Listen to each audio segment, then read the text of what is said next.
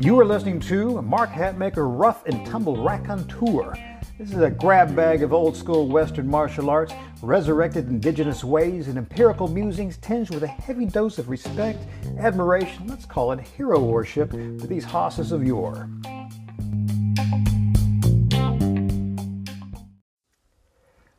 Coming to you from the Comancheria Friends, today let's talk about hand scalping. Kind of heard that right, hand scalping. It's kind of a digression on combat hair pulling, all right? Now, there's a surprisingly long history of hair pulling in combat history, both the sport sportive and on the battlefield. Uh, today, we're going to confine ourselves to sportive instances of what we now perceive to be kind of unsportsmanlike behavior, right? Now, combat hair pulling, or I could butcher some Latin for you, which uh, let's not let's save myself the embarrassment here. Uh, much better with the Comanche, which uh, is solnia narato, which is literally it means hair fight, and this was permitted in more than a few organized endeavors in days of old, and in some cases it was out and out encouraged. Okay, now before we continue, and if there's anyone who doubts the efficacy of hair pulling in sportive combat, let's stretch our memories back to UFC 3, back whenever it was still called Ultimate Fighting Championship. And uh, UFC 3, we got the iconic matchup between, to that point, the mighty, mighty dominant Royce Gracie and uh, versus ponytailed behemoth that was Kimo Leopold. Now, Royce uh, gamely takes the W in that match, but now if anyone thinks that he would have, uh, that would have been the outcome had he not had that handy ponytail uh, to yank on, uh, I suggest you take a second look and have a reevaluation of those opportunistic handles there, okay? That came in mighty, mighty, well, handy. Okay, now it seems the early Greeks prohibited hair pulling from pancration, except when it was permitted. I mean, that is just, just as early rules in boxing and wrestling uh, went through negotiations for ad hoc rules. I mean, saying this is in, but this isn't in, you know, back and forth because these these rules can kind of change up between matches in the early days.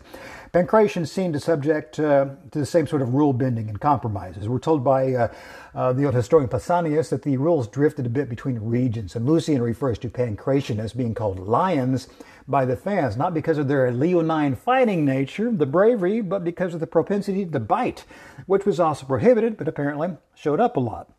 There are various mentions of hair pulling and combative accounts throughout history, but it's not until the what the 16th to 17th century that we begin to see more and more mentions made of it. Now, whether this is because the practice increased or simply because cheap printing and rising literacy rates made available more accounts of combat clashes, we can't say for sure. My guess is that it's the latter. I mean, say there's more scribblers to document a practice that was already in full bloom. Now, many English boxers in the 1700s sported shaved heads, not for fashion's sake, but to remove that follicle handle. I mean, Jack Broughton, the father of the English school of boxing, drew up a set of rules in 1743. No handles below the waist were permitted, but no specific mention is made of hair pulling, and we continue to see shaved pates, so we can surmise that it was still a tactic in play. Uh, we know for a fact that it continued as a kosher gambit for as late as uh, 1795. Gentleman Jackson used a bit of hair control to gain the English championship from the formidable Daniel Mendoza. So we're still seeing it there.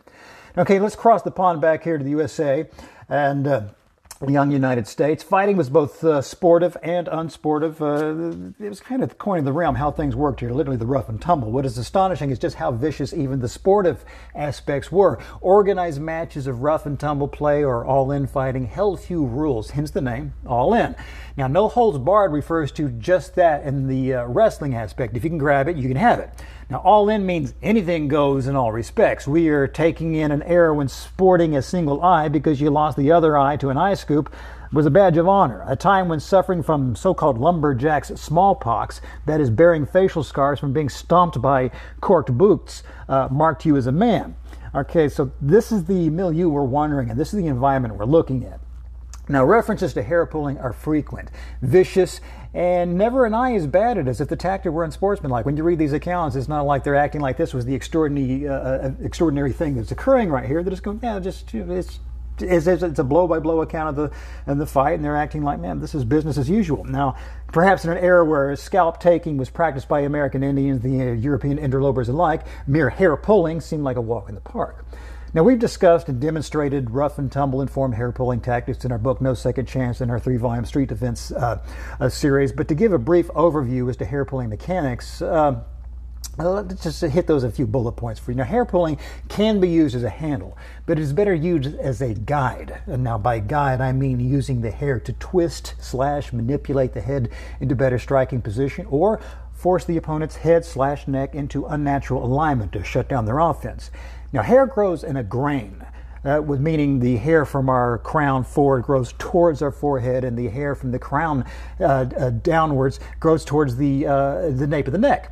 Now, pulling slash guiding the hair against the grain fires more pain receptors, permitting better control. It's also got easier rippage and tearage there, and working against the grain uh, is where we kind of get the the, uh, the, true term of the hand scalping. So if you rip against the grain, and uh, we actually go into a really detailed way to do this in, uh, in, our Black Box and Raw series because it's just not the simple pulling and guiding. There's specific tactics to actually getting a better purchase, and the specific twisting that's done to make the so-called scalping occur. Now, as we know, human combat has a long, long history, and there is lots of hair pulling mentioned in there, but nowhere but in rough and tumble will you find such an unsportsmanlike tactic embraced with such gusto and such educated gusto at that.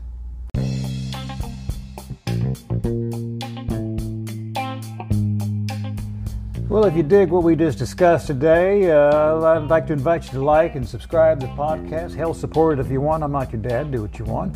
And if you're a glutton for punishment, uh, just visit our website, extremeselfprotection.com. You'll find links to the blog, all of our products, and hundreds and hundreds and hundreds of more pages of like musings.